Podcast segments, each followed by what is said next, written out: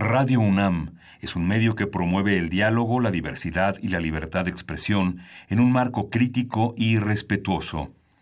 Los comentarios expresados a lo largo de su programación reflejan la opinión de quien los emite, mas no de la radiodifusora.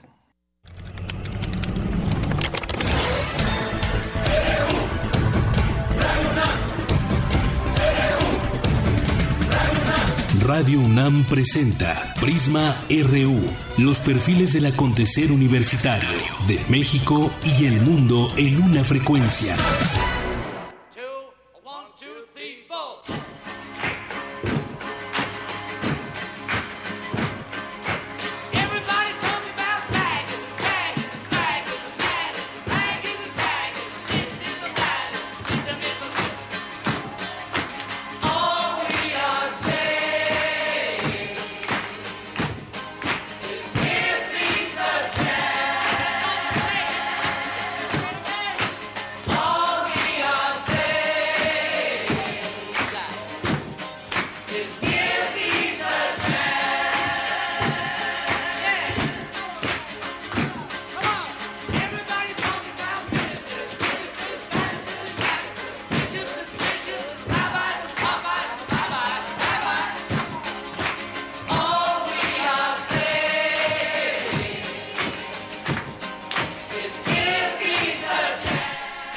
Una con cuatro minutos. Gracias por acompañarnos. Arrancamos así Prisma RU, este informativo aquí en Radio UNAM.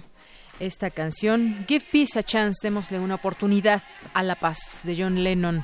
Muy pues con los acontecimientos que han sucedido en las últimas horas. Ayer reportábamos lo que sucedió en Barcelona. Posteriormente, horas después, otra situación que se dio en este en este lugar en España y hoy también se da a conocer información en este sentido de ataques allá en Finlandia y en Alemania.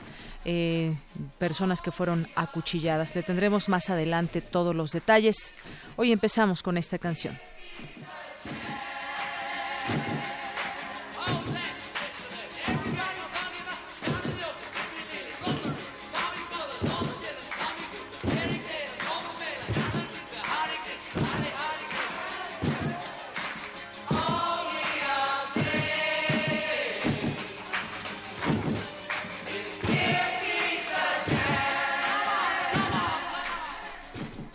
Bien, y hoy aquí en Prisma RU platicaremos de temas que tienen que ver con la universidad, como que esta Feria de la Salud que hoy arranca y donde se ofrecen conferencias, actividades alternas, todos los detalles nos los tendrá mi compañero Jorge Díaz más adelante. Y también platicaremos de las celdas solares, que es un tema o un término que ahora estamos escuchando mucho, pero ¿para qué sirven las celdas solares? ¿Qué beneficios tienen en la población? También tendremos todos los detalles más adelante con mi compañera Cristina Godínez. Y también hay un tema que queremos compartir con todos ustedes y al análisis con la doctora Silvia Gómez Tagle, que es investigadora del Colegio de México. La juventud mexicana es menos progresista y crítica de lo que se estimaba en años anteriores. Ella es coordinadora de este libro, La cultura política de los jóvenes. ¿Por qué se da esta situación? ¿Qué está sucediendo con este segmento tan importante de la población? Ya lo platicaremos con ella. También comentaremos sobre este rechazo al proyecto de aprovechamiento de recursos naturales moderables en el bosque de niebla en Xilitla, en San Luis Potosí. Incluso los propios hoteleros se oponen a este proyecto, así le llaman aprovechamiento de recursos moderables, pero finalmente es tala de árboles y significa pues acabar o por lo menos afectar a una zona muy importante dentro del medio ambiente. Tendremos oportunidad de platicar con el subdirector del Grupo Ecológico Sierra Gorda, Roberto Pedraza Ruiz, más adelante. Y también estaremos en otros temas, en los temas internacionales que ya le comentaba. Hoy al análisis platicaremos con el doctor Javier Oliva y también hoy es viernes y es viernes de recomendaciones musicales en Melomanía RU con Dulce Wet y también es es día de Cantera RU con mis compañeros Virginia Sánchez y Antonio Quijano, donde entrevistan, como todos los viernes, a algún estudiante eh, egresado de la UNAM destacado. Hoy, en este caso, platicarán con Dani Alcántara, Alcántar Luna, alumna de la ENES Morelia, que recibió una distinción por sus investigaciones en microbiología. Esto y más hoy aquí en Prisma RU.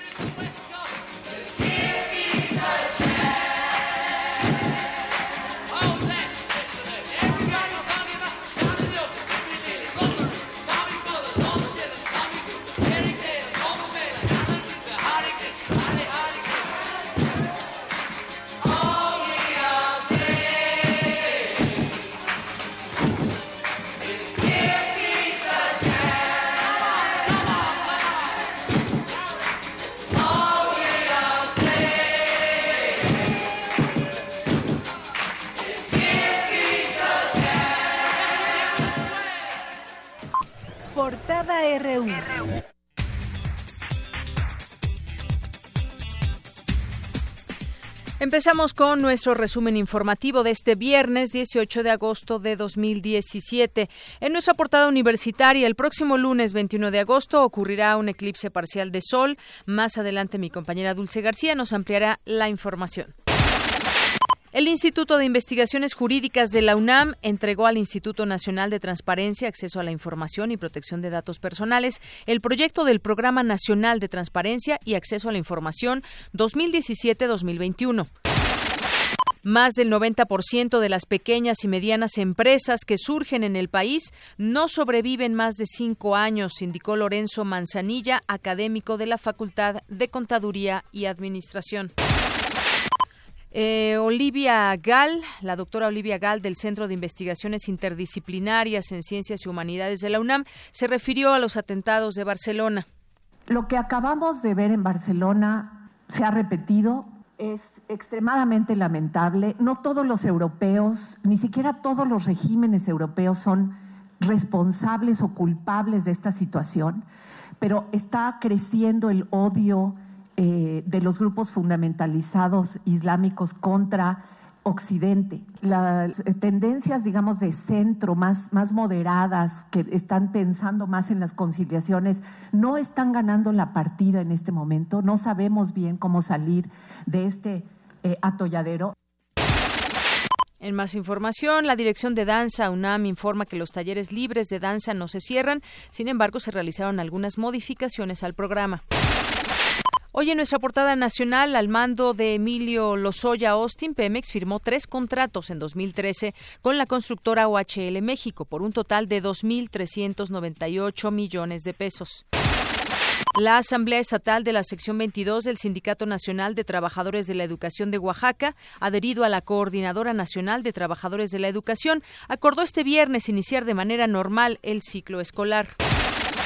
El 66% de las mexicanas mayores de 15 años ha sufrido algún tipo de violencia a lo largo de su vida, reveló la encuesta nacional sobre la dinámica de las relaciones en los hogares 2016. El exgobernador de Veracruz, Javier Duarte, preso en el reclusorio preventivo varonil Norte, inició una huelga de hambre la noche de ayer. Ante la falta de acuerdo entre las corrientes internas para definir el método de sucesión de la dirigencia encabezada por Alejandra Barrales, el PRD volvió a cancelar la sesión de su Consejo Nacional previsto para iniciar hoy 18 de agosto.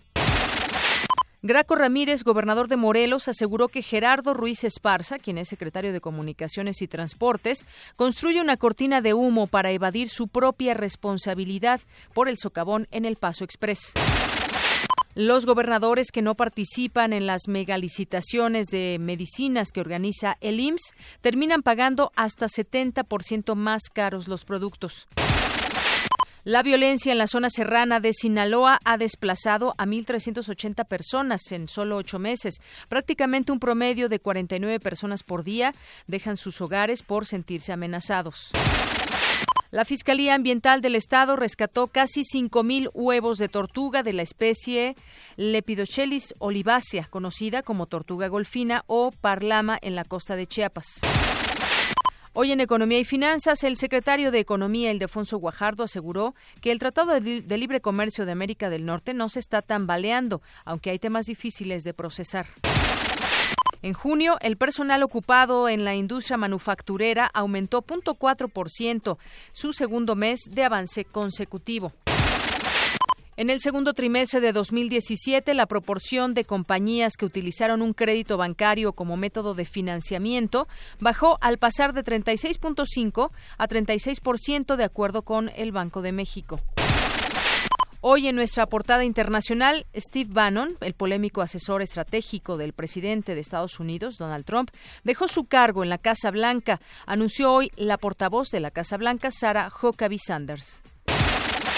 En la Plaza de Cataluña de la capital catalana se llevó a cabo una concentración encabezada por diversas autoridades para homenajear a las víctimas de los atentados en Barcelona y Cambrils.